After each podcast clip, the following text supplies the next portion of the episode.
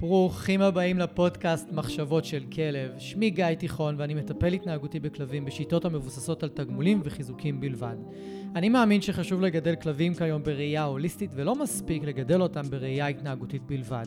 בכל יום שישי יעלה פרק חדש בנושא מרתק, דרכו אלמד אתכם להבין כלבים ברמה עמוקה יותר, מה שיסייע לכם לשפר את הקשר איתם ולחיות בצורה הכי טובה ביחד. תודה שאתם מקדישים לי מזמנכם, המשך פתיח ומתחילים. אהלן, אהלן, איזה כיף שאתם כאן, ברוכים הבאים לעוד פרק. פרק היום אני מארח וטרינרית.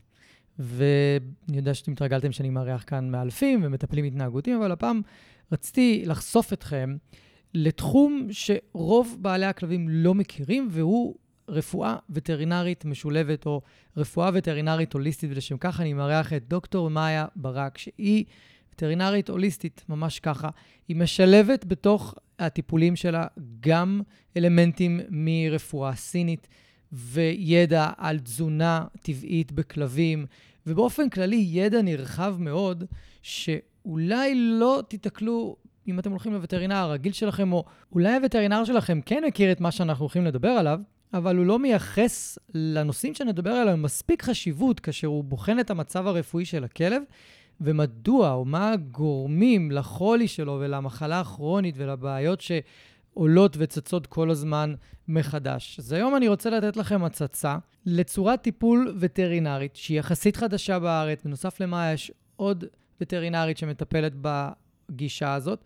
וחשוב לי מאוד, דרך הפרק הזה, לפתוח לכם את הראש, להעלות את המודעות, לעזור לכם אולי למצוא איזשהו פתרון לכלב שלכם שסובל מאיזושהי בעיה ממושכת ואתם לא מצליחים לפתור אותה. אולי תוכלו למצוא את הפתרון כאן, דרך הרעיון הזה עם מאיה ברק, על רפואה וטרינרית משולבת. רגע לפני שאנחנו מתחילים את הפרק, אני רוצה רגע לדבר על משהו שחשוב לי. כידוע לכם, אני מטפל התנהגותי בכלבים, וההתמחות שלי היום היא תהליכי ליווי למי שמגדל גורים, במיוחד ועם דגש על גורים כנענים וגורים רגישים. יש לי תהליכי ליווי מאוד גדולים ומאוד איכותיים לכל מי שמגדל גור, ואני מתמחה בטיפול בבעיות ריאקטיביות ותוקפנות אצל כלבים בוגרים. אני אשמח מאוד לעזור לכם, ואם אתם רוצים לעבוד יחד איתי, או עם אחד המאלפים המומלצים שלי, פשוט תרדו לתיבת הטקסט בכל מקום שאתם מקשיבים לפודקאסט, ויש לכם שם כישורים ודרכי קשר כדי להגיע אליי. אני והצוות שלי נדאג לכם באופן אישי, ואם אני לא אוכל לעזור, אנחנו נחבר אתכם לאחד המאלפים או המאלפות המומלצים מטעמנו, ואנחנו נשמח מאוד לעזור לכם. יאללה, לפרק. אהלן, מאיה. מה העניינים, גיא? העניינים, איזה כיף שהגעת. ממש. אני ממש שמח שהגעת להתארח כאן. אמ, רציתי בעיקר שתבואי כדי שנוכל לחשוף אנשים לסגנון וטרינריה, לא כל כך אולי מוכר, לפחות בארץ, אוקיי? אני חושב שקראת לזה וטרינריה משולבת, נכון? נכון. אז קודם כל זה, סוף סוף אנחנו ככה יושבים ומדברים על זה כמו שצריך, שזה כבר אה, מרגש, ובאמת אה, חלק גדול ממה שאנחנו רוצים לעשות פה זה להעלות מודעות לנושא הזה. נכון. שיש אה, אה, עוד דרכים אה, לעשות רפואה וטרינרית ועוד דרכים לטפל בחיות, וכן, התחום הזה שנקרא רפואה משולבת, משולבת Integrative Medicine, זה תחום שכבר... אה, קיים אה, בארה"ב לפחות 30 שנה, ורפואה שהיא כבר קיימת והיא כבר אה, מה שנקראת אה, מוכחת מדעית, evidence-based science. אבל זה לא מה שמעניין אותנו, מה שמעניין אותנו שזה פשוט עובד בהרבה מקומים, מקומות שהרפואה הקונבנציונלית לא תמיד יודעת לתת מענה.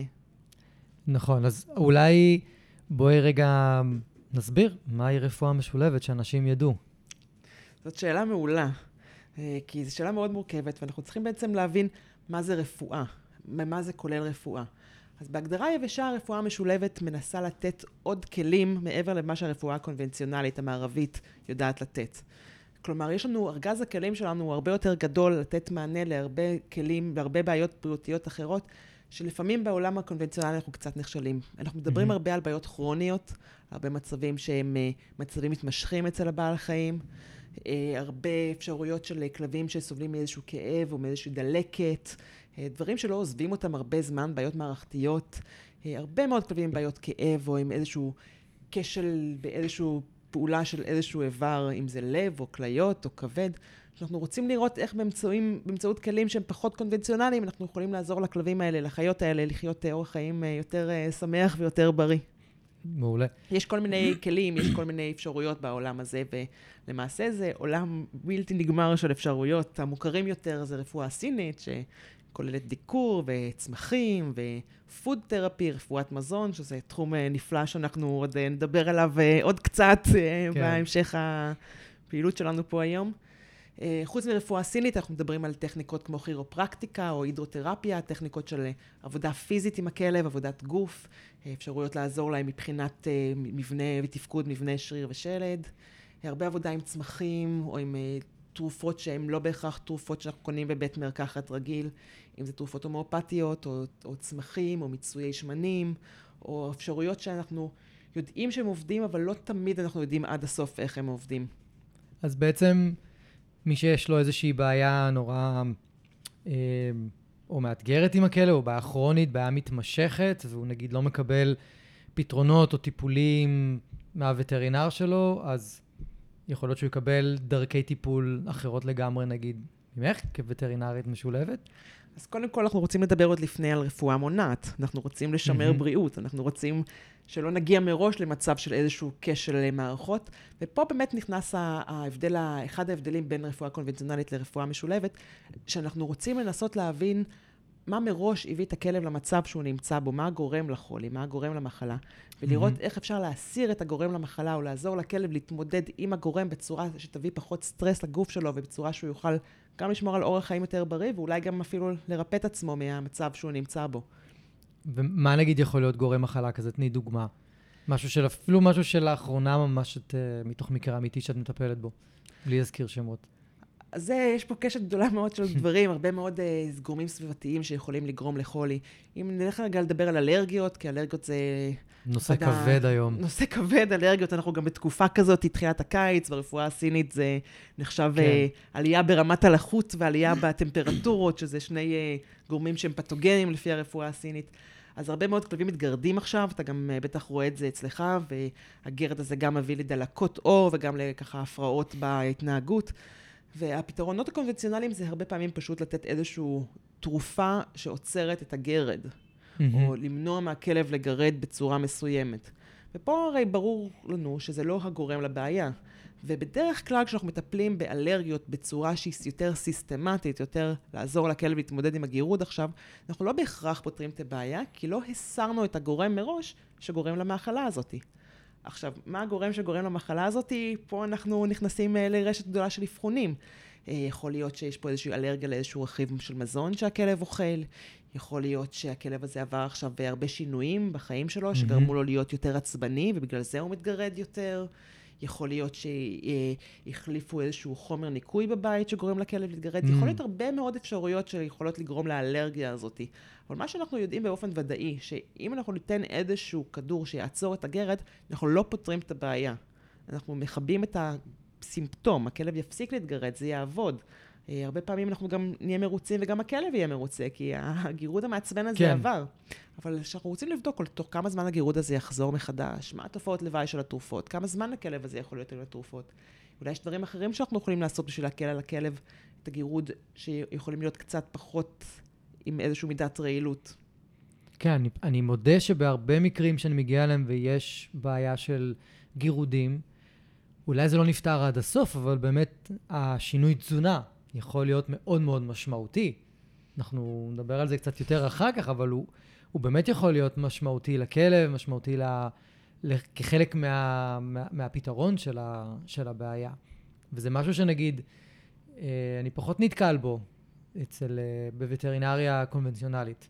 זאת אומרת, המשחקים של השינויי תזונה הם מאוד מאוד קטנים, אבל אנחנו נגיע נדבר, לזה. נדבר על תזונה באריכות, כן. באמת מה זה אוכל, ולהבין איך נכון. אוכל קשור פה לבריאות, ואיך בעזרת שינויי אוכל אנחנו יכולים להקפיץ את אה, רמת החיים של הכלב ואיכות החיים של הכלב. ופה באמת אנחנו גם רוצים להבין, אני ככה נמשיך על עוד כמה נקודות אה, של הרפואה המשולבת. רוצים להבין מה זה בריאות, איך אנחנו בכלל מזהים כלב בריא. Mm-hmm. האם אותו כלב שהוא הפסיק להתגרד, הוא בהכרח הפך להיות כלב בריא? איפה התופעות לוואי של התרופות שהוא מקבל אה, תופסות אותנו? נכון. מה אנחנו יכולים בכלל... ואתה יודע את זה גם, כי אתה לפעמים מגיע לכלבים, נכון, ואתה מרגיש שהכלב הזה לא בריא. שמשהו בו מפריע לו? בטח, אני, אני, ברוב שהסתכלתי על כל כך הרבה כלבים, אני יכול uh, להסתכל על כלב כמה שניות וישר להגיד, לא, לא, משהו פה לא, לא בסדר. הוא לא בריא באיזושהי צורה, אני לא יודע מה, אבל אני רואה שהוא לא בריא. נכון, ולפעמים זה גם יהיה איזשהו משהו שלא בהכרח יהיה אפשר לאבחן בבדיקות דם או בצילום נכון. רנטגן. ואנחנו צריכים לחשוב פה על אולי דרכי אבחון אחרות. אולי באמת בעזרת כירופרקטיקה אפשר להרגיש אם יש איזשהו כאב במקום אחר. אולי אה, באמצעות איזשהו, איזשהו אבחון סיני, אנחנו יכולים לנסות להבין אם יש פה באמת איזשהו גורם אחר שמפריע לכלב במחלה שלו. חלק מההבדלים המשמעותיים בין אה, רפואה הוליסטית לרפואה קונבנציונלית זה באמת האוכל. האוכל הוא, הוא רכיב משמעותי מאוד. ב... נכון. אנחנו נדבר באמת, כמו שאמרנו, על אוכל. אבל... בוא נדבר על זה עכשיו. יאללה, בוא נדבר על אוכל. למה, למה לעצור? אה, וואו, אוכל, איזה נושא כבד זה, אה? תלוי, תלוי. אני, אני... בואי בוא נתחיל מזה, אוקיי? שאותנו כבעלי כלבים, אני אגיד את זה, סבבה? את לא אומרת את זה, אבל אני אומר את זה. זה על אחריותי מה שאני אומר. שטפו לנו את המוח. שטפו לנו את המוח כבעלי כלבים על ידי חברות המזון של, הת... חברות המזון של התעשייתי. שטפו לנו את המוח מאז ש... לא יודע, מאז שנות ה-70 בערך נדמה לי, שזה יצא, אולי שנות ה-60. שזה הדבר היחידי שכלב צריך לאכול, שזה הדבר הכי טוב שכלב צריך לאכול. כאילו, מזון תעשייתי, מעובד למוות, שהוסיפו לו ויטמינים וכאלה, אתם יכולים לשמוע כמה שאני נלהב על הנושא הזה, שחסר כל היגיון. זה חסר כל היגיון שזה מה שכלב צריך לאכול. ולמה אני אומר את זה, ואז אני ארצה שתדברי על בעצם מה זה אוכל ותזונה ואיך בעצם זה משפיע, זה שהמזון התעשייתי הזה מוסיפים לו מלא מלא ויטמינים ומינרלים כדי שהוא בכלל יהיה ראוי למאכל. כי אחרי שהוא יוצא מעובד, אין בו כלום, חוץ מהמרכיבים ששמו שם, אבל הם כבר מעובדים למוות. ועכשיו, מה אומרים לנו בתור אנשים? אל תאכלו מעובד. ואיך כלב עד סוף ימי חייו זה האוכל הכי טוב שהוא אמור לאכול, שהכי טוב עבורו, וגם חתולים. סתם כדי שאנשים שמקשיבים ידעו, פפו ורוני הכלבים שלי כבר קרוב לשש שנים, על תזונה טבעית. לא מתקרבים ליבש יותר. רק נוגה עושה לי קונצים, אבל, אבל היא על חצי טבעי, חצי יבש. לך תשכנע חתולים שאוכל יבש זה לא אוכל. זה... חתולים זה אתגר בפני עצמו. נכון. מתישהו, מתישהו תעשה גם פודקאסט על זה חתולים. נדבר על זה גם. חתולים זה אתגר אחר. אבל לגבי תזונה, אנחנו באמת צריכים להבין קודם כל את ההיגיון התזונתי.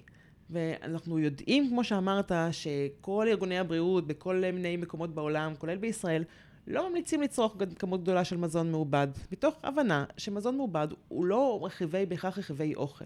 פה צריך להבין שהגוף בעצם יודע לזה, לזהות בין אוכל לבין רעל. Mm-hmm. אין אצל הגוף באמצע. משהו לא מזהה אותו כאוכל, הוא יזהה אותו כרעל.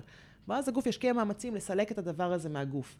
אם אנחנו מסתכלים על, רשימה, על רשימה של רכיבים שיש בתוך שקיות של אוכל יבש, אחוז מסוים מהאוכל, הגוף לא מצ... הם אפילו לא רכיבי מזון. ואם אנחנו מסתכלים על מה שרשום, אנחנו באמת רואים שזה אוכל שלא יכולים אפילו לזהות אותו. נכון, עכשיו, אחת הראיות לזה, וזה משהו שאנשים שלא מאכילים בטבע, באוכל טבעי, הם לא יודעים, זה כמויות הקקי.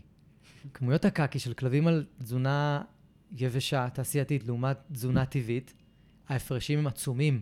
או אתה מתחיל פה להיכנס לנושא חשוב מאוד. הנושא של איכות הקקי זה אחד, לדעתי, סטופרים של אנשים מלעבור לתזונה טבעית, כי הקקי באמת משתנה. כי כשאוכלים אוכל שונה, גם הקקי באמת משתנה. אה, וזה בסדר, אנחנו רוצים שיהיה איזשהו שינוי במערכת העיכול, כי כשאנחנו עוברים ממזון שהוא מעובד ומאוד חד גוני לתזונה שהיא קצת יותר עשירה וקצת יותר עם אנזימים אה, וחיידקים וסיבים, נוזלים. מערכת העיכול תשתנה. כן, מערכת העיכול תשתנה. עכשיו אבל, באמת... כן, ה... אבל מה שאני התכוונתי זה שאת אמרת שהגוף לא מזהה חומרים מסוימים כאוכל. אז בגלל זה, אחת הסיבות שבגלל זה הם עושים כזה כאלה כמויות של קקי, כי זה פשוט לא נספק בגוף. כן. ואז כשהגוף עסוק, כשמערכת העיכול עסוקה בלהוציא את החומרים האלה החוצה, כמה זמינות יש למערכת העיכול להתמודד עם אותו אלרגן שמגיע לגוף. וזה נכון. חלק העיקרי בשינוי של התזונה. אנחנו לא מתיימרים לרפא באמצעות אוכל, וזה גם משהו שחשוב להבין. אני מתעסקת mm-hmm. במה שנקרא פוד תרפי, רפואת מזון, לפי הרפואה הסינית, שאנחנו יודעים להתאים את המרכיב האנרגטי של אוכל לכלבים, כלבים עם עודף אה, חום, כמו כל הכלבים האלרגיים האלה, אנחנו ננסה אולי לתת להם מזונות עם, עם אנרגיה יותר מקררת, אבל אוכל עצמו תפקידו להזין את הגוף, לתת לגוף את הרכיבים שהוא צריך בשביל לשמור על מערכת חיסון בריאה. Mm-hmm. וצריכים לזכור ש-85% מתפקוד מערכת החיסון מגיע ממערכת העיכול. לגמרי. וזה נתון שמאוד קשה לפעמים אה, לקלוט אותו. 85% מתפקוד מערכת החיסון מגיע ממערכת העיכול. זה... הן יושבות אחת ליד השנייה, לא? מערכת החיסון יושבת ממש קרוב. מערכת החיסון נמצאת בכל הגוף. ובעצם כשאנחנו שומרים על מערכת עיכול חזקה, אנחנו שומרים על אוכלוסיית חיידקים, על מייקרוביום, על אוכלוסיית mm-hmm. חיידקים חזקה ומגוונת, וכמה שאוכלוסיית החיידקים יותר חזקה ומגוונת, מערכת החיסון חזקה ומגוונת בהתאם. אנחנו רוצים שהגוף ידע להתמודד עם מה שמגיע, וידע לשמור עליו, לסלק את מה שצריך ולהכניס את מה ש... לסלק את מה שלא צריך ולהכניס את מה שכן צריך. עכשיו, הבעיה הגדולה באוכל היבש, שהרכיבים, הגוף לא תמיד יודע לזהות אותם באמת כאוכל, ואז נוצרים איזשהו חוסרים לפעמים, שאנחנו לא תמיד יכולים לזהות אותם כחוסרים. כי בסופו של דבר יש באוכל, מבחינת ערך אה, מספרי, יש את הכמות ויטמין E וויטמין D וסלניום שהכלב צריך. Mm-hmm. אבל פה אנחנו רוצים לשנות אולי לא רק מה שהכלב צריך, אולי, אולי גם אנחנו רוצים להתייחס לרכיבים כאוכל. אנחנו רוצים להבין שבעצם כלבים צריכים לאכול אוכל. אוכל זה אוכל, זה אותו אוכל שאנחנו, שאנחנו רגילים לראות אותו כאוכל, וזה גם uh, חלק מהשטיפת מוח, גם להפריד את הכלבים מאיתנו. יש אוכל לכלבים ויש אוכל לאנשים, וזה לא אותו אוכל, וזה באמת שטיפת מוח שלא רק בעלי כלבים עוברים, גם וטרינרים עוברים. בהכשרה שלנו אנחנו מועברים על אה, סדנאות וסמינרים של, שלמים שממומנים בחסות אה, חברות האוכל הגדולות. זו תעשייה גדולה מאוד, לא לדבר על האוכל הרפואי, ש... אנחנו באמת חושבים שעם איזשהו שקית של אוכל שעבר איזשהו תהליך עיבוד, אנחנו יכולים לעזור לכלבים להתמודד עם מצבים בריאותיים אה, די מורכבים.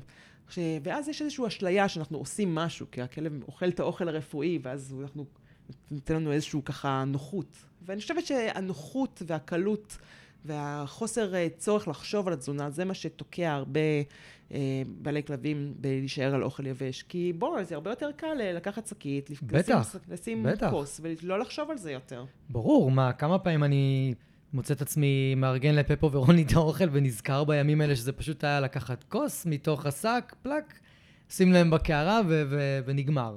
והם היו אוכלים את זה כמובן. הייתה תקופה שהם הפסיקו, אבל נכון, החלק, החלק של הנוחות הוא, הוא משמעותי מאוד. הוא מאוד מאוד משמעותי בעיניי בהתנגדות של אנשים לעשות את, ה, את המעבר. עכשיו, אנחנו מדברים המון על, פה כרגע על מזון ועל תזונה, כי גם בבני אדם, ככל שעוברות השנים, מגלים שאפשר לעזור לאנשים דרך שינוי תזונה להתמודד עם מחלות ממש קשות. יש אפילו סרט כזה שנקרא אה, בשם, בשם הבריאות, נדמה לי. אני חושב שאפשר למצוא אותו כן, בנטפליקס. יש די הרבה חומר. זהו, סרט פשוט מעולה. באנגלית הוא נקרא What the Health, כאילו, כן. מה בשם הבריאות, משהו כזה. והוא פשוט מעולה, ומראיינים שם רופאים, שהם מטפלים באנשים דרך תזונה, ובאמת כאילו מכל השיחה הזאת, ש... ש... מי שמקשיב, פשוט תשאלו את עצמכם, אז למה לא גם עם כלבים? לגמרי, לגמרי. אוקיי? הם, הם לא שונים מאיתנו בקטע הזה. לגמרי. בשום צורה. ועוד חלק זה באמת לכלול את הכלב ומה שקורה במטבח. ואנחנו יודעים שעצם העובדה שאנחנו מתחילים להתעסק במטבח גם בשביל להכין אוכל לכלב, זה כבר משנה משהו במערכת יחסים שלנו נכון. עם הכלב. והרבה הרבה חבר'ה שעשו את הסוויץ' לתזונה טבעית, ממש מתארים שיש שינוי בתקשורת, כי פתאום הכלב יותר מעורה במה שקורה בבית, פתאום יש נכון. איזושהי חוויית אכילה נכון. שונה לגמרי, פתאום מבינים את הכלב באיזושהי רמה אחרת, ופתאום זה נורא כיף לחלוק את, את האוכל שלנו עם הכלב. כן, תן, אני אתן לאנשים שמקשיבים נקודה למחשבה, אוקיי? זה משהו שאני העליתי פעם אה, בפני מאלפת. ששאלה אותי, והתייעצה איתי לגבי הכלב שלה, או הכלבה, נדמה לי, שלא אוכלת את המזון היבש, אוקיי? אמרתי לה, ודיברנו על זה, דיברנו על תזונה טבעית וזה וזה, ואז אמרתי לה, תקשיבי, תחשבי שנייה רגע. הכלבה שלך, כל יום, רואה אותך, מביאה לה אוכל, ושמה לה אוכל שהיא לא אוהבת. כל יום. מה זה עושה לקשר ביניכם?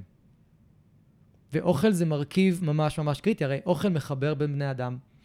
ואני מאתגר כל בן אדם. תספר לי על חוויה ממש חזקה שלך, אוקיי? קשור לאוכל. ותשאל, בדיוק, ותגיד לי אם אין אוכל מקושר לזה. מלא חוויות שלנו מקושרות איכשהו לאוכל במסביב. ויש אבל גם את הצד השני, כמה קשה לנו לעשות שינויי תזונה. תגיד למישהו להוריד רכיב נכון. אחד מהאוכל שלו, freaking out, התקפי חרדה, רק מלחשוב על לעשות שינוי תזונתי. והרבה נכון. פעמים זה גם מה שעוצר בעלי כלבים. אנחנו לא אוהבים את המושג בעלי כלבים, צריך למצוא איזה אלטרנטיבה. כן, נכון? אני, כן, אני, אני מונח אחר. כן.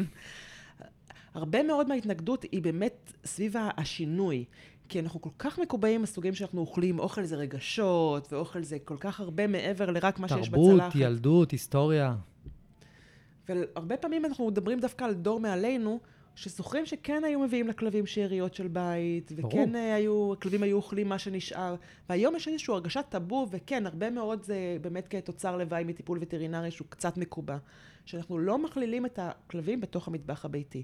ופה ככה בתור uh, to take a home message, איך אפשר להתחיל בצורה מאוד פשוטה לעשות איזשהו שינוי תזונתי. איך התחלנו לדבר על אוכל, uh, למרות שזה לא כן. בערב? לא, זה היה כזה בסוף, אבל זה כבר אבל זרם ב... אבל אי אפשר לא לדבר על אוכל, כן. כן. אז אוקיי, אז אם מישהו עכשיו שומע את זה והוא רוצה לנסות קצת תזונה טבעית עם הכלב שלו, אבל הוא עוד לא מוכן לעשות את המעבר לגמרי, אז איך הוא יכול להתחיל בצעדים קטנים? הצעדים מתחילים בלכלול את הכלב במה שקורה במטבח. הקונספט נקרא pet and people food. אוכל שהוא בריא ו- ו- ולא מעובד ומגוון, נכון גם לנו וגם לכלבים. הצרכים התזונתיים שלנו ושל הכלבים מבחינת רכיבי תזונה הם אותם רכיבים, האוכל הוא אותו אוכל. כן, כלבים צריכים קצת יותר חלבון, קצת פחות פחמימות, קצת יותר סידן, אבל האוכל הוא אותו אוכל. כלומר, אותם מקורות חלבון שנכונים גם לנו, נכונים לכלבים. אותם מקורות פחמימה שנכונים גם לנו, נכונים לכלבים.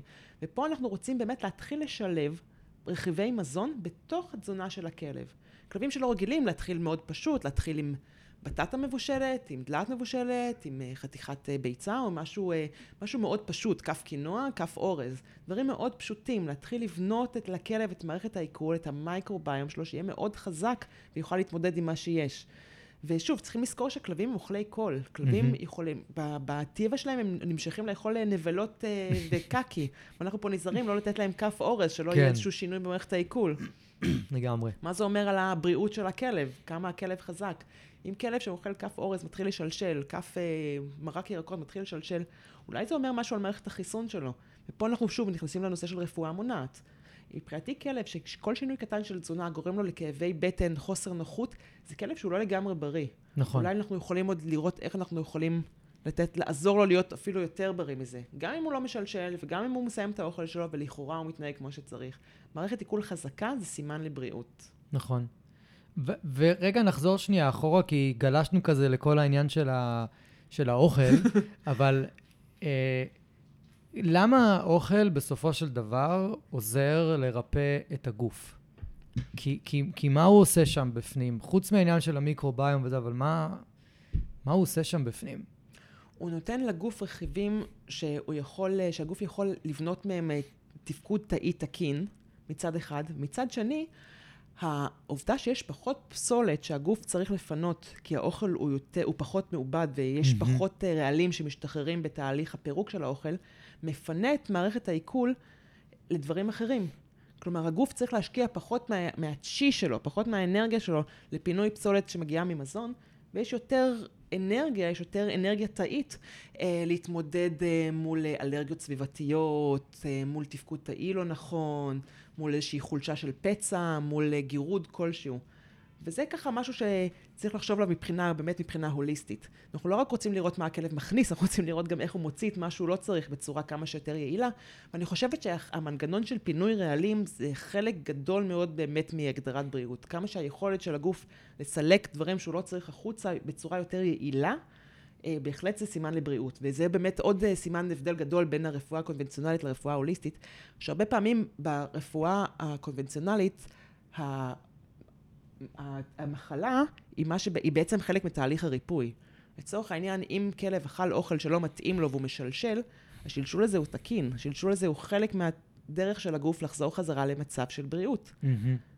והרבה פעמים יש נטייה, לפעמים ברפואה הקונבנציונלית, לרפואת יתר, להתערב יותר ממה שצריך. אה, אותו כלב שאכל אוכל מקולקל ומשלשל, זה שלשול שהוא טוב, זה שלשול שהוא, שהוא, שהוא נכון לו. אנחנו לא רוצים לעצור את השלשול. אם אנחנו נעצור את השלשול, חלק מהרעלים ש, שהגוף הכניס פנימה לא יוכלו לצאת החוצה כמו שצריך. אותו דבר על שיעול.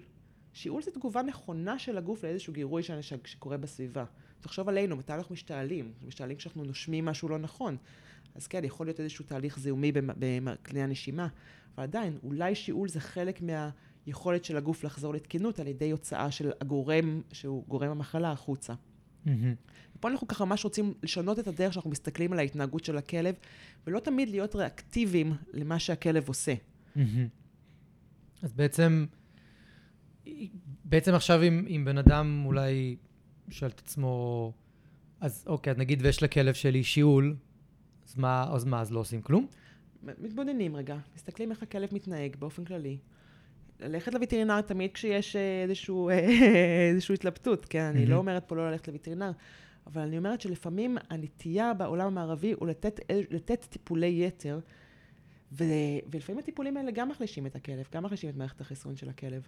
אנחנו רוצים תמיד ללכת על איזשהו קו טיפולי שהוא קצת פחות uh, רעלני לגוף. אולי עדיף להשתמש בצמחים, במקום להשתמש ישר באיזושהי אנטיביוטיקה.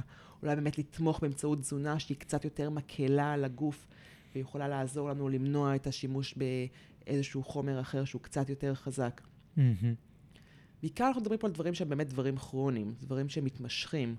אותו שיעול מטריד, אותו נזלת שככה לא עוברת. איך אפשר לעזור לכלב להתמודד עם זה בלי רק לעצור את מה שאנחנו רואים החוצה? אוקיי. Okay. זאת אומרת שבכל מקרה אם יש משהו אקוטי לכלב... אם יש התלבטויות, כן. קודם כל ללכת לווטרינר. בדיוק, שלא, לא שיהיה ברור. רוצים חס וחלילה ל... להביא לו איזשהו מצב לא נכון פה. ו...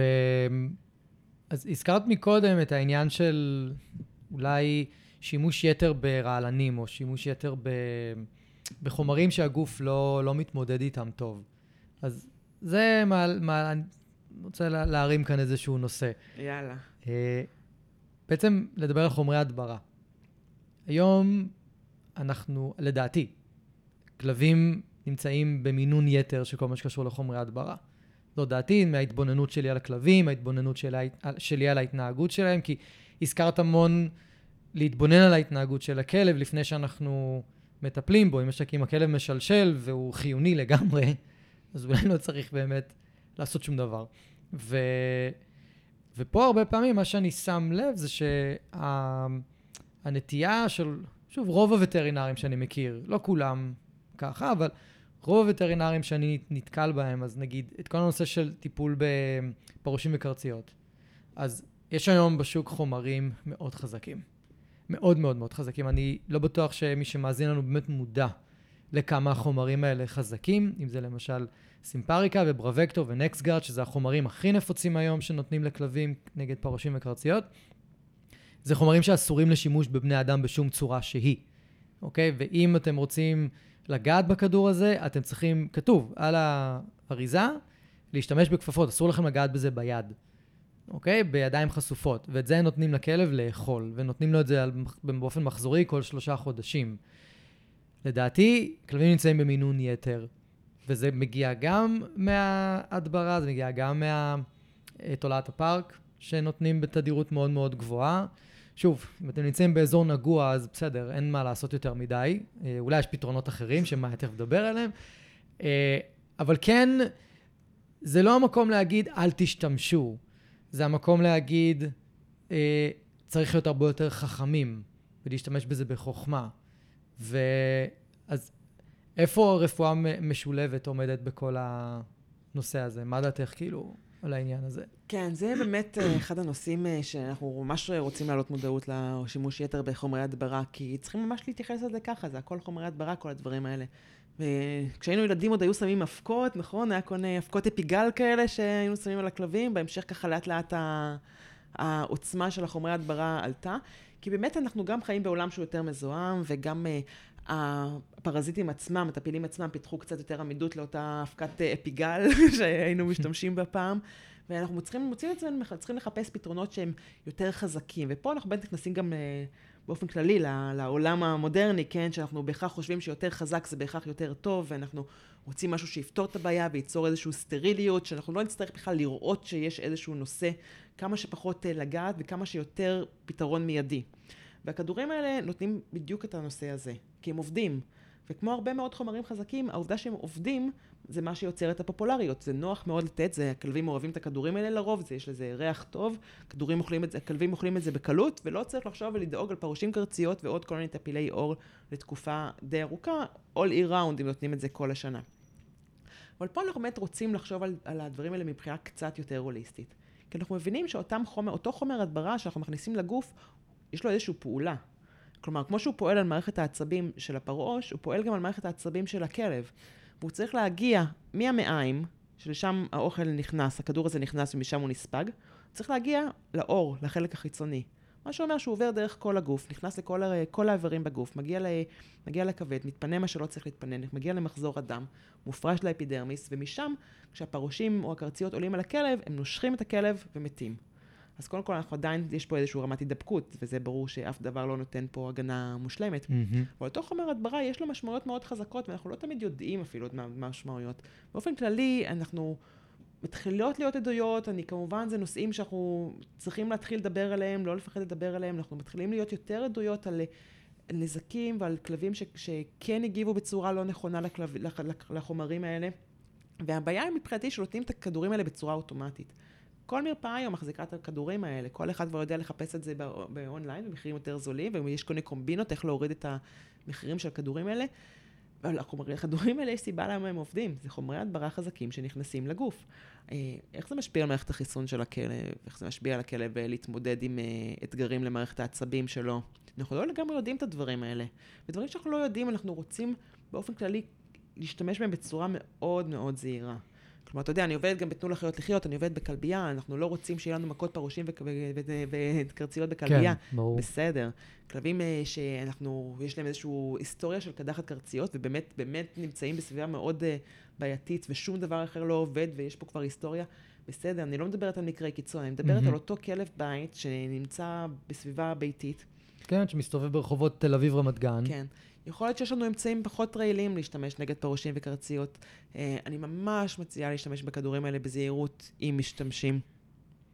אני יכול להגיד שאני מאוד ממליץ ללקוחות שלי שמשתמשים בכדורים האלה ובוחרים, אני לא אוסר עליהם או משהו כזה חלילה, פשוט להשתמש בחוכמה. קודם כל תקראו את, ה, את התופעות לוואי, כי לפעמים באים אליי עם כל מיני התנהגויות, ואנחנו קוראים את התופעות לוואי ואנחנו אומרים, אה, זה קשור, כן. זה קשור. כאילו, ו- והם בהלם. כמו שפעם אה, לקוחות הגיעו אליי בגלל תרופה, אה, בגלל אה, תוקפנות לכלבים שהתגברה, והכלבה מקבלת פרופלין. ואמרתי להם, ושאלתי אותם, אתם יודעים מה התופעות לוואי של התרופה? אמרו לי לא. אמרתי להם, אחת התופעות לוואי זה אגרסיביות מתגברת, כאילו, כי זה שוב, זו תרופה שמשפיעה על מערכת העצבים. בדיוק. ואנשים לא... הם, זה לא שהם לא בסדר, הם פשוט, אתה יודע, סומכים מאוד על הווטרינר, אבל אני חושב שווטרינרים לא מספיק שקופים בתופעות לוואי של החומרים שהם נותנים. ושוב, יש נוחות מאוד גדולה לכדור הזה, וגם אם אנחנו נכון. מסתכלים בצורה אפילו עוד יותר רחבה, לאן כל החומרים האלה מופרשים? הכלב מפריש את החומרי ההדברה האלה החוצה, בסופו של דבר הכל נשאר בתוך המערכת. אנחנו משתמשים בו, מכניסים פה כמות מאוד גדולה של אה, חומרי הדברה לתוך מי- המים שלנו בסופו של דבר. נכון, אגב, יש מחקרים שכבר מראים את זה. וואלה, יש מעניין. מחקרים שמראים את זה. כן. שהחומרי הדברה שאנחנו נותנים לכלבים מגיעים למים, אני צריך למצוא את זה, אני חושב שקרן קרן אה, בקר ורודני חביב דיברו על זה כבר, מי שלא מכיר אותם מוזמנים לחפש.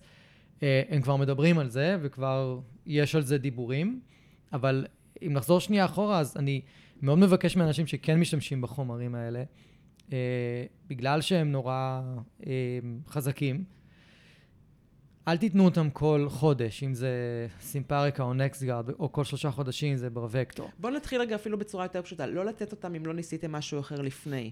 למשל, והמלצה היא תמיד להתחיל בחומרים שהם פחות רעילים.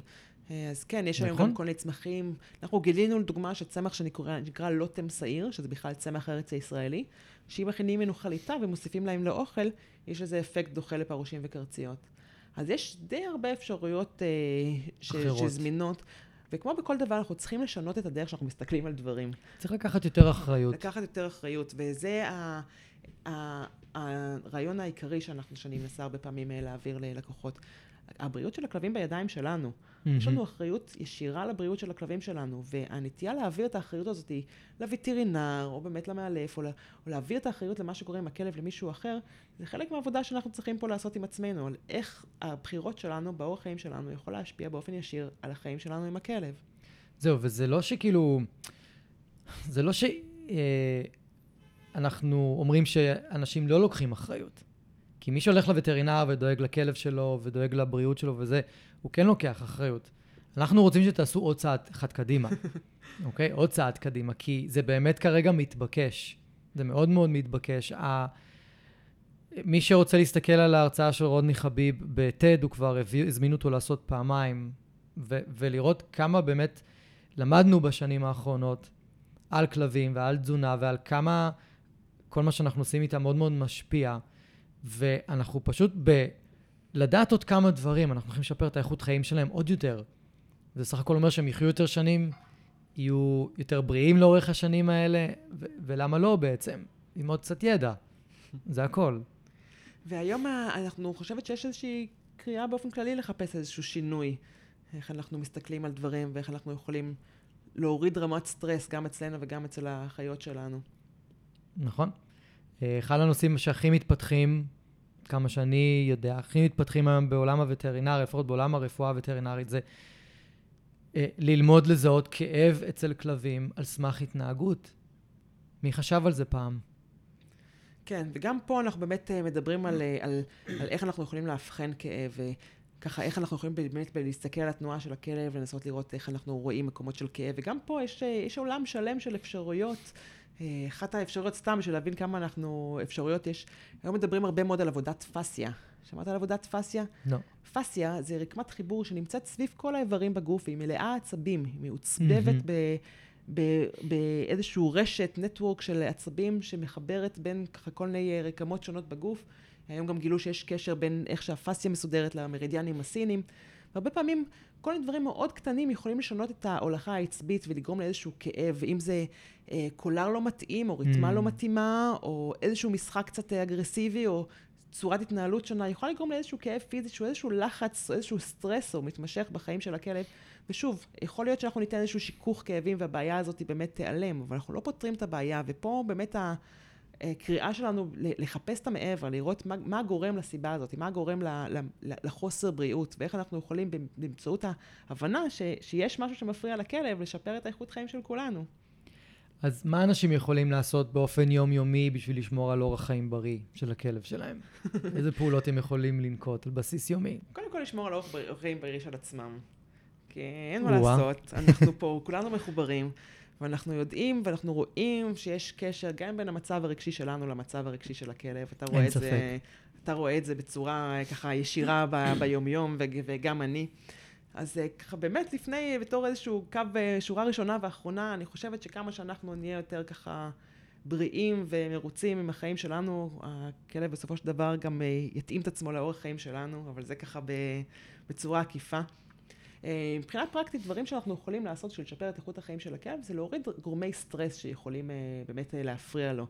אז באמת יכול להיות איזשהו סטרס כימי של איזה אוכל אנחנו נותנים לכלב. כן, אנחנו מבינים שאנחנו כבר יודעים בשלב הזה של השיחה שלנו, mm-hmm. של הוספה של מזון ביתי, מזון טרי, אם זה ירקות מבושלים, אם זה קצת דגנים, אם זה קצת קטניות, אם זה מזון מהחי. אנחנו מוסיפים פריטי מזון מה, מהמטבח שלנו לתזונה של הכלב, ומפחיתים מהכמות של התזונה היבשה, אנחנו כבר מצליחים ליצור איזשהו שדרוג באיכות החיים של הכלב ובבריאות של הכלב. לגמרי. המלצה ראשונה היא להוריד סדר גודל של 20-30 אחוז מהאוכל היבש, ולתאסף את זה בסוגים שונים, במגוון שונה של מזון ביתי. אה, להימנע מעצמות, להימנע ממוצרי חלב, אה, להתחיל עם מזון שהוא מזון פשוט, באמת ירקות מבושלים זה יכול להיות טוב, דגנים, קטניות זה יכול להיות טוב, להתחיל עם רכיבים יחידים, מזון פשוט, להתחיל בכמות קטנה, לראות איך הכלב מגיב, כן, הקקי ישתנה, מערכת העיכול תשתנה, אבל לאורך זמן אנחנו רואים שיפור גדול בבריאות של הכלבים האלה, וזה עדויות מאוד יפות של כלבים שרק הוסיפו להם מזון טרי למזון המעובד שלהם, וכבר מדווחים, מדווחים על שינויים בבריאות, שאותי זה מאוד מרגש הדברים האלה, כי זה זמין לכולם. לגמרי, לגמרי, לגמרי. לא צריך לעשות איזשהו שינוי דרסטי על ההתחלה, צריך להתחיל להעיז לעשות איזשהו שינוי uh, בבית. Mm-hmm. אז זה לגבי תזונה. אה, עוד אה, סטרסורים באמת שאנחנו מוסיפים לכלבים, זה אותם סטרסורים אה, כימיים, שאנחנו יכולים לראות איך אנחנו יכולים להפחית את השימוש שלהם, אם זה באמת אותן תרופות כרוניות שהכלבים מקבלים לאורך זמן. מאוד נפוץ היום האפקואל, שכולם ככה... מי שיש לו כלב ומתגרד מכיר טוב את התרופה הזאת, הרבה כלבים נמצאים על סשנים של אנטיביוטיקות וסטרואידים לאורך זמן, והרבה פעמים כשאנחנו באמת מסתכלים על אורח חיים, אנחנו יכולים באמצעים אחרים קצת לעזור לכלבים להתמודד עם הדברים האלה בצורה אחרת. אה, חיסוני יתר, שככה זה נושא שהוא מאוד טאבו, וככה, בטח עם הקורונה צריך ככה לדבר עליו בזהירות, אה, אבל אה, כן, יש לנו נטייה גם לחיסוני יתר עם הכלבים שלנו. אז יש את הכלבת, שזה החוק, ואנחנו מחויבים לעשות כלבת כל שנה, כי זה מה שמדינת ישראל דורשת מאיתנו יחד עם רישיון להחזקת כלב. וגם פה, כלבים שהם לא בריאים, אפשר לבקש להם פטור לשנה מכלבת. לא מהמם. לחסן כלבת גם כלבים שהם לא בריאים, כלבים עם, אה, עם אה, בעיות אה, מטבוליות שונות, עם סרטן, עם אלרגיות, אפשר לבקש פטור לשנה, אפשר להאריך את זה בשנה, זה גם משהו שצריך לדעת. פשוט להוריד את העומס מהגוף. לגמרי, לגמרי. אגב, אפשר לעשות היום, אני לא יודע, אפשר לעשות היום בדיקת נוגדנים לכלבת כדי לפסוח על החיסון בארץ? זה אפשר מאושר? לעשות בדיקת נוגדנים בשביל אה, לקבל פטור זמני. אה, עדיין מהמם. אנחנו לא שמה מבחינת אה, קבילות. אבל כן, קודם כל בשביל לדעת אם הכלב מחוסן. אפשר לעשות בדיקת נוגדנים מאוד פשוטה לפרבו וכלבלבת, שזה כבר נפוץ, ויש המצאה ישראלית נפלאה שנקראת וקסיצ'ק, שזה מין ערכה לבדוק נוגדנים אפילו במ- במ- במרפאה, לא צריך אפילו מהמם. לשלוח את זה למעבדה חיצונית. וואלה. מאוד קל לדעת אם הכלב שלנו מחוסן לפרבו וכלבלבת לפני שמחסנים מחדש. וואלה.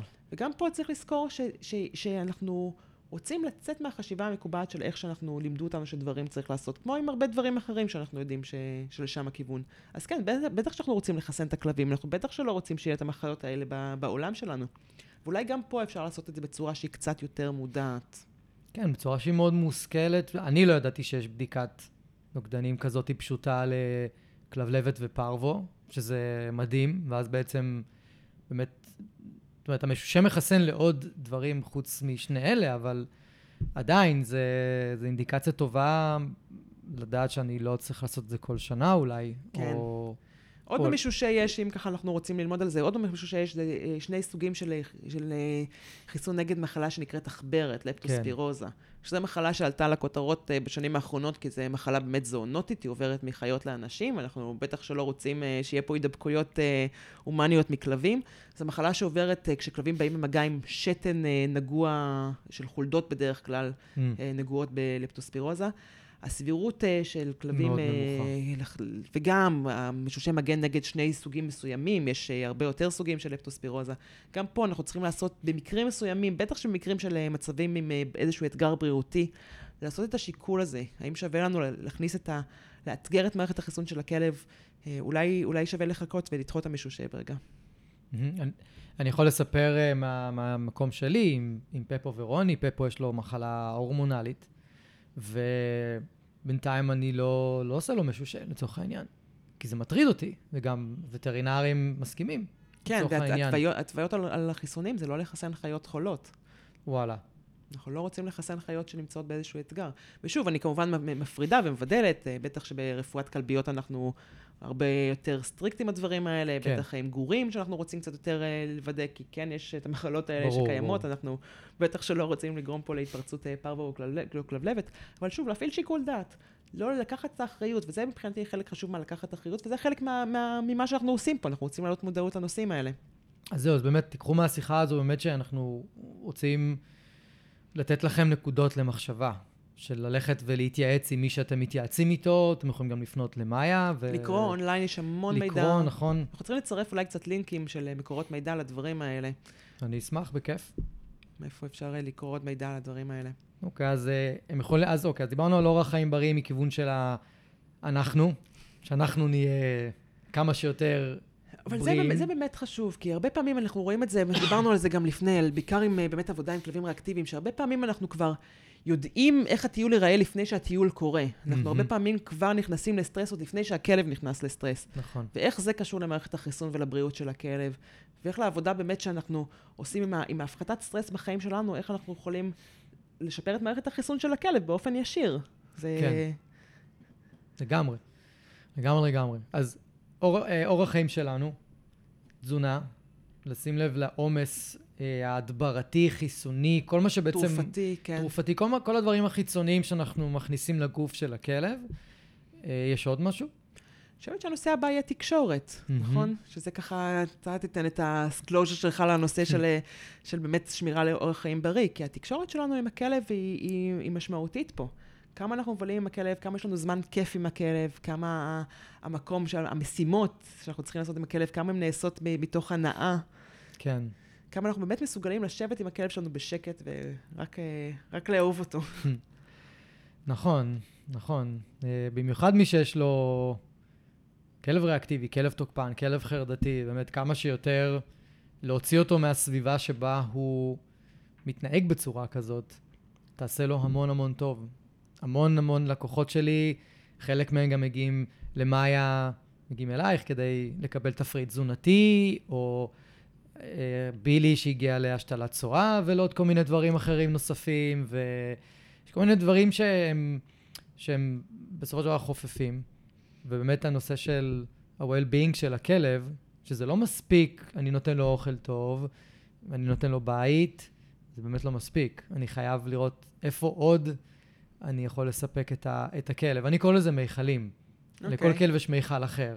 כלב אחד יש לו מיגע, מיכל של מגע, כלב אחר יש לו מיכל של משחק, כלב אחד יש לו מיכל של נוכחות. פשוט תהיה פה. אתה לא חייב ללטף אותי, אבל תהיה פה מספיק זמן. כל מיני מיכלים, וכלב שהמיכלים שלו לא מסופקים, לא מלאים, אז יהיו לנו בעיות, וזה יחמיר בעיות רפואיות אחרות. כן, ופה אנחנו באמת נכנסים גם לאיך הסביבה משפיעה על המצב של הבריאות. ופה ככה התחלנו לדבר ככה קצת בקטנה על קודם על התחום הנפלא הזה שנקרא אפי-גנטיקה. היום המדע באמת אה, הרבה יותר אה, מודע לעובדה שהביטוי הגנטי הוא לא רק על פי המידע הגנטי, אלא על פי הסביבה, איך הסביבה משפיעה על, על מי שאנחנו.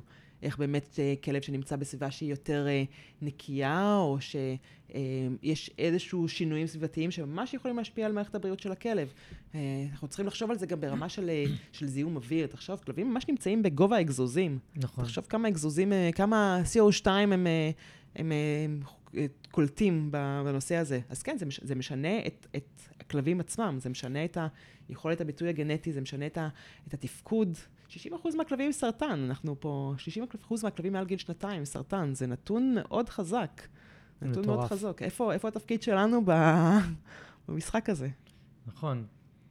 עכשיו שאמרת שכלבים הולכים בגובה של האגזוזים, אז פתאום קפצתי לראש גם שכלבים דוחפים את האף שלהם לדשא, שמרססים על בסיס קבוע ב... בתוך הערים שלנו, והם שואפים את כל הרעל הזה תכלס. פתאום עכשיו אני קולט.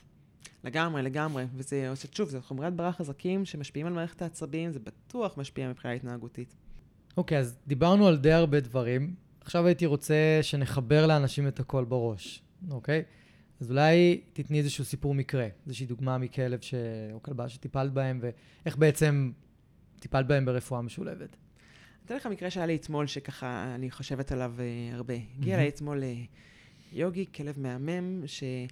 פעם אחרונה שאני ראיתי אותו היה באוקטובר.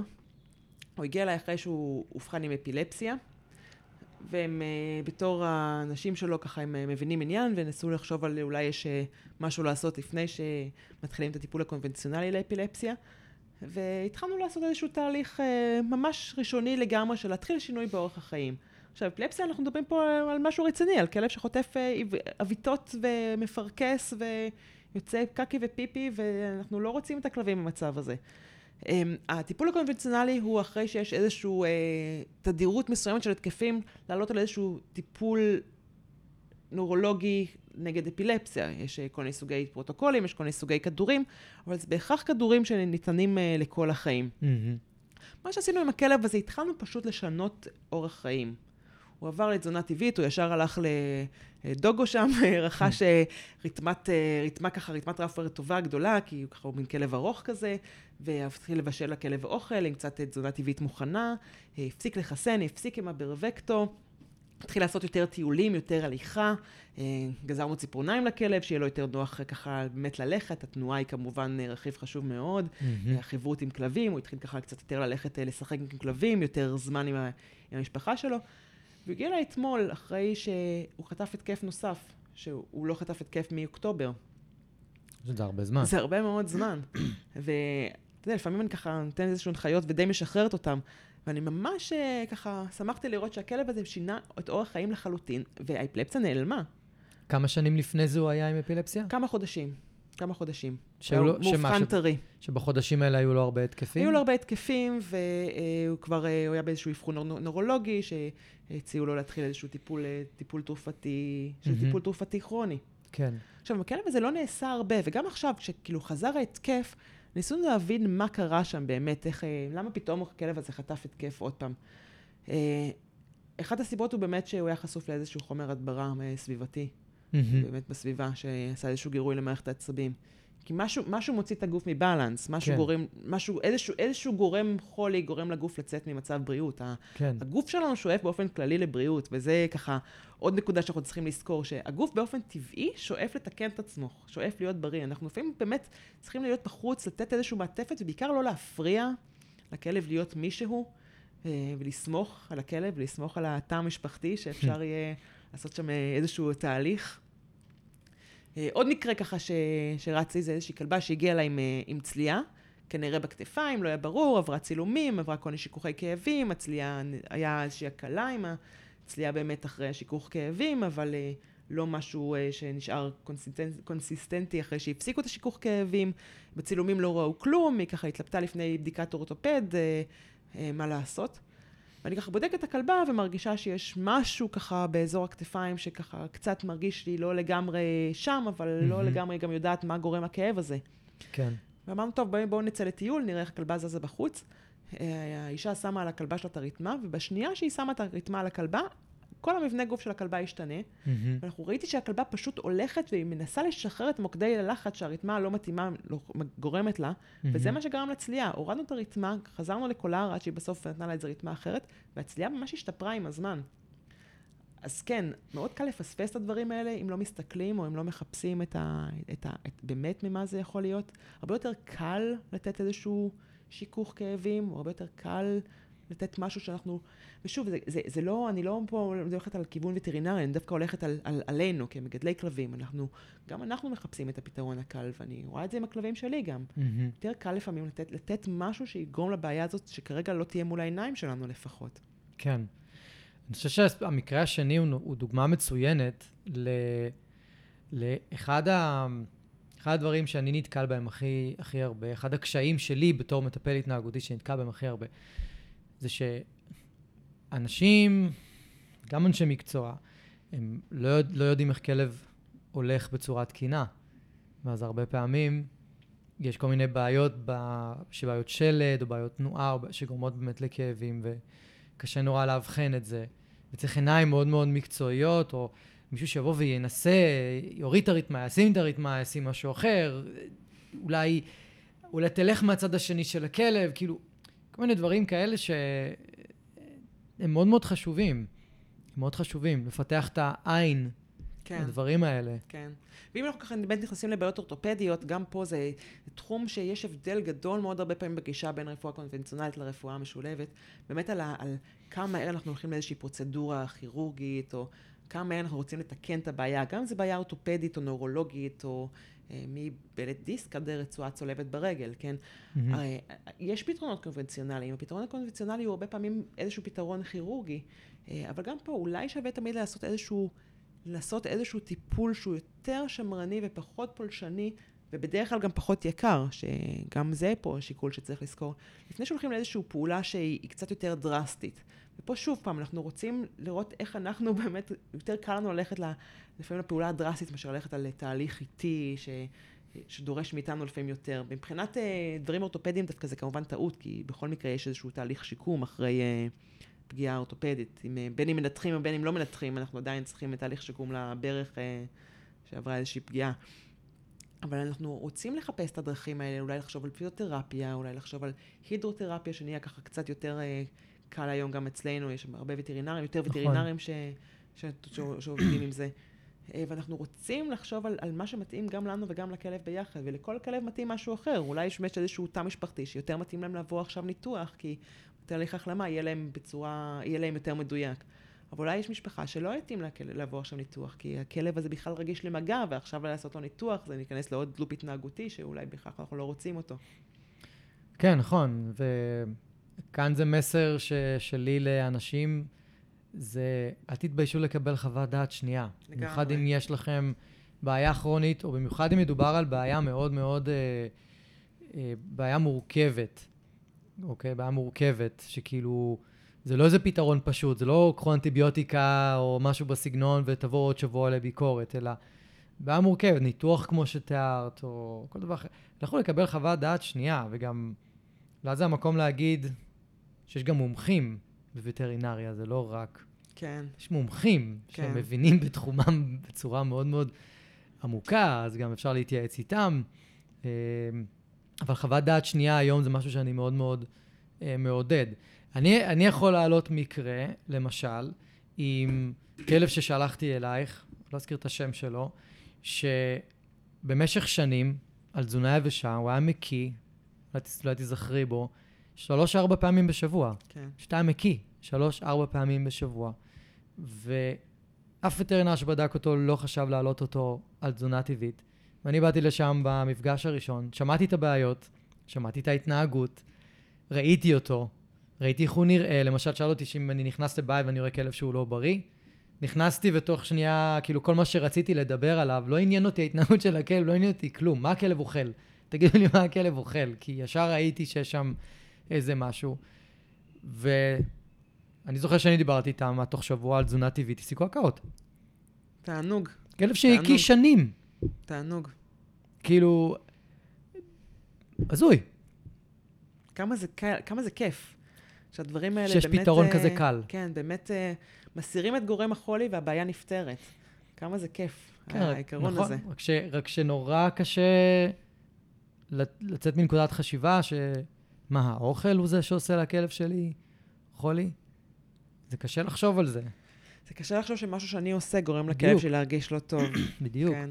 איפה זה שם אותנו במקום הזה. בדיוק, אבל זהו, אבל, אבל זה המקום שאולי דיברנו עליו, על ה... לחזור שוב פעם לאיך אנחנו שומעים על אורח חיים בריא, אז תפסיקו להאשים את עצמכם בכל מה שקורה לכלב שלכם. כאילו, זה אחד הדברים שאני לפחות עושה עם הכלבים שלי, אני מפסיק להש... הפסקתי להאשים את עצמי ממה שקורה איתם. מהסיבה הפשוטה, ואני בטוח שגם רוב האנשים עושים את זה. הם עושים את המקסימום שלהם. ואז אם אתם מגלים מידע חדש, אז אל תאשימו את עצמכם או תלקו את עצמכם על זה שלא ידעתם את המידע הזה קודם. כאילו, אין, אין, אין לזה מקום, זה לא עוזר. כן, וזה התפקיד שלנו דווקא משהו מאוד יפה ללמוד מהכלבים. הכלבים כל כך טובים בלחיות ב-present moment, כל כך טובים בלחיות את מה שקורה עכשיו, כשהם לרוב, כן, אנחנו לא מדברים על המיוחדים שלנו. והרבה פעמים אנחנו עוד באמת נמצאים באיזשהו מה יקרה ומה היה, ואנחנו רק רוצים, הכלב רק רוצה לשחק איתנו בחוץ, אז אה, לפעמים אה, זה, זה דרך שלנו לשמור על אורח חיים בריא. פשוט להקשיב לכלב שלנו ולצאת החוצה, ללכת לטייל ביחד, לעשות דברים אה, כיפים ביחד. מעולה. אני, אני, אני באמת מאוד, אה, מאוד אוהב את הצורת הסתכלות הזאת ואת הצורת חשיבה הזאת, וזה גם אחת הסיבות שאני, יוצא לי להפנות לא מעט מקרים ש, אה, שאני מגיע אליהם ויש שם תקיעות במצב הרפואי של הכלב, ב, וברור לי שאם אנחנו לא נשפר את המצב הרפואי, אז המצב ההתנהגותי לא ישתפר. זה ברור לחלוטין. ותמיד מפתיע אותי ש...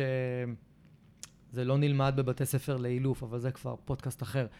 אה, ו, ובאמת זה משהו, זה, זה איזשהו Game Changer מבחינתי, בתח, לפחות בתחום האילוף. זה Game Changer מאוד רציני, כי אני יודע עכשיו שאם יש איזושהי בעיה רפואית, והווטרינר לא מסכים איתי, יש לי מקום לקבל בו חוות דעת שנייה, שנותנת לי הסתכלות אחרת לגמרי. שהיא לא מקובעת עדיין ב- באותה תבנית חשיבה, ואם אני אשלח לווטרינר אחר, אז הרבה פעמים אני אקבל את אותה תבנית חשיבה. ופה אני יכול לקבל חשיבה שהיא לא תבניתית. קשת אה, בלתי מוגבלת של אה, אפשרויות, אה, איך אנחנו מתייחסים לנ- לנקודה. לפי הרפואה הסינית, המקור של אה, בריאות זה זרימה ואיזושהי הרמוניה. וזה נכון גם לגב, לגבי כל איך שאנחנו מתנהלים. אנחנו רוצים לראות שיש איזשהו שינוי, אנחנו רוצים לראות שהכלב במצב למידה. אם הכלב לא במצב למידה, מה זה אומר על מערכת העצבים שלו? מה זה אומר על המצב, ה...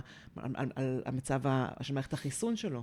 מצב נכון. למידה זה מצב תקין, מצב למידה זה מצב של בריאות. ופה באמת אה, חלק גדול מאוד מהקשר באמת אה, חשוב אה, בין וטרינרים למאלפים, וזה יש לנו עוד הרבה עבודה בנושא הזה. אין ספק. כי אנחנו צריכים להבין את הקשר הזה, ואנחנו דיברנו קצת על המייקרוביום פה, שאנחנו יודעים היום שיש מה שנקרא gut-brain connection, החיידקים של המעיים, מדברים עם החיידקים של המוח. אנחנו רוצים ליצור כלב, אה, לעזור לכלב לשמור על, על, על, על אנרגיה, שיהיה, שיהיה, שיהיה גם דברים כיפים בחיים, שלא הכל יהיה רק, רק התמודדות. כן, וכאילו אמרת עכשיו מונח שאני לא יודע שכולם הבינו, gut brain connection. connection, זה כאילו, זאת אומרת שאם אם רע לחיידקים במעיים, אז יהיה רע לחיידקים במוח. לגמרי, בדיוק ככה, וזה בדיוק ככה. כי החיידקים של המעיים יודעים לשדר אה, הפרשת הורמונים והפרשת אה, אה, כל מיני נוירוטרנסמיטורים במוח. לפי החיידקים יש קשר, הולכה עצבית חזקה מאוד בין המעיים למוח. אה, וכלבים שהרבה פעמים אני רואה את הכלבים האלה שבאמת לא נמצאים במצב למידה, אין, אין עם מי לדבר, אין שום יכולת אה, ליצור איזשהו תהליך עם הכלב הזה. ואז אנחנו חושבים, מה, מה מצב מערכת החיסון של הכלב הזה? מה מצב מערכת העצבים של הכלב הזה? כמה הכלב הזה, כמה מערכת העצבים של הכלב הזה מגורית? כמה הוא נמצא במערכת העצבים הסימפתטית, במערכת העצבים ההישרדותית? Mm-hmm. כמה, איך, איך המצב, הכאב הכרוני, או הכאב, אה, החוסר יכולת של הכלב לספוג נוטריאנטים, רכיבי תזונה, כמו שצריך במערכת העיכול, איך זה גורם לגירוי מערכת העצבים שלו? כמה המוח שלו יהיה פנוי ללמוד התנהגות חדשה, שבעצם כל מה שמעסיק את המוח זה לנסות לספוג אה, אוכל ולהתמודד עם הכאב הזה. יש קשר ישיר מאוד בין עבודה התנהגותית למצב uh, פיזי, ואני חושבת שזה חלק גדול מאוד מה, מה, מהעבודה המשותפת שלנו, להעלות מודעות לנושא הזה. ואנחנו רוצים שאת הדברים האלה כולם ידעו. זה לא, זה לא דברים שלנו, זה לא, זה לא ידע שלנו, זה ידע שאנחנו למדנו מאחרים שלמדו את זה והבינו את המסקנות האלה. אנחנו רוצים לשתף את הידע הזה, אנחנו רוצים שכולם יהיו, ידעו את הדברים האלה. ברור, בשביל זה אנחנו פה. רק תיקון קטן, אמרתי אה, תקשורת בין חיידקי המעיים לחיידקי המוח. במוח אין חיידקים, בגלל ה... הוא עטוף חיידקים, לא עטוף, בפנים, בדיוק, הוא עטוף חיידקים. בדיוק לא בפנים, אז רק שיהיה מי ששומע את זה שלא יקפוץ. ואנחנו ממש לקראת סיום. ממש לקראת uh... סיום. איזה כיף עם הכלבים שלנו. לגמרי. איזה כיף איתם. אנחנו לא סתם אה, עושים את כל העבודה הזאת, זה, כן. זה פשוט אה, עולם מאוד כיף. מאוד כיף לבלות איתם זמן, מאוד כיף לטפל בהם, מאוד כיף אה, ללמוד אה, יותר איך אפשר אה, לעזור להם ואיך הם יכולים לעזור לנו, כי אנחנו יודעים שזה, הכל פה בא ביחד. בטוח שגם אצלך, שהכלבים האישיים זה המורים הכי טובים, זה, ככה זה עובד.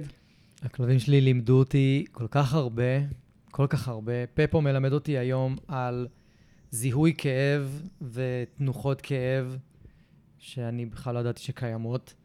גילי, גילי לימדה אותי איך לטפל בריאקטיביות ותוקפנות בלי אמצעים אלימים. רוני חינכה אותי טוב טוב לא לעשות דברים שהיא לא אוהבת.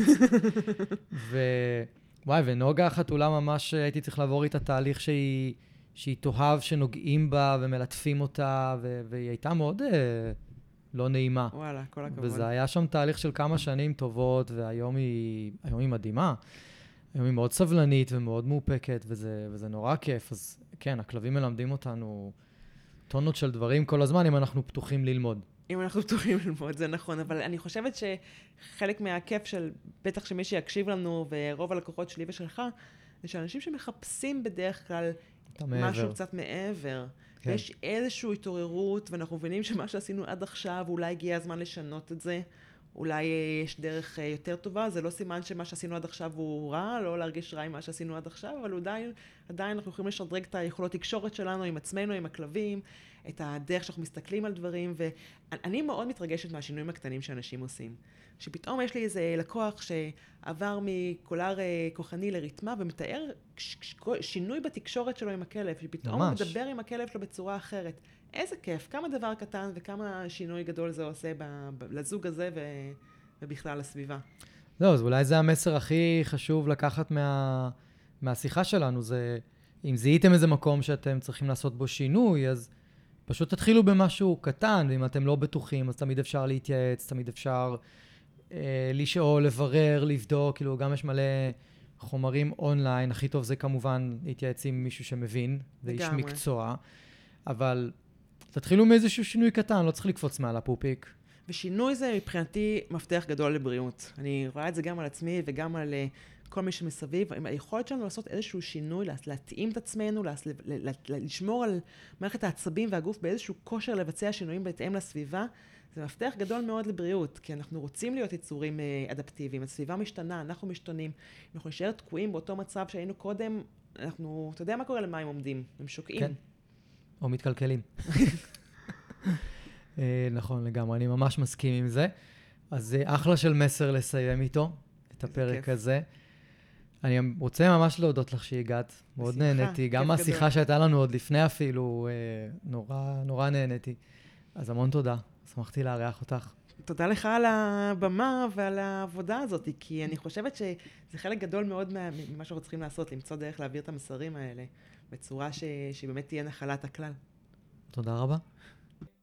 אני רוצה להגיד לכם שוב, תודה רבה שהאזנתם. אם אהבתם ואם נהניתם, אז שתפו חברים, שתפו מכרים, בעלי כלבים, תעזרו לי להפיץ את הפודקאסט הזה, אני מאוד מאוד אשמח. ותעשו follow, כדי שהאפליקציה האהובה שלכם תודיע לכם. יום שישי היום, יש עוד פרק בפודקאסט מחשבות של כלב, ואני אפתיע אתכם עם נושא חדש ופרק חדש. אז אני מקווה שנהניתם היום, היה לי מאוד כיף לארח אתכם. אנחנו נתראה עוד שבוע, תהיו טובים לכלבים שלכם, תהיו טובים לעצמכם, ושיהיה לכם אחלה של סוף שבוע.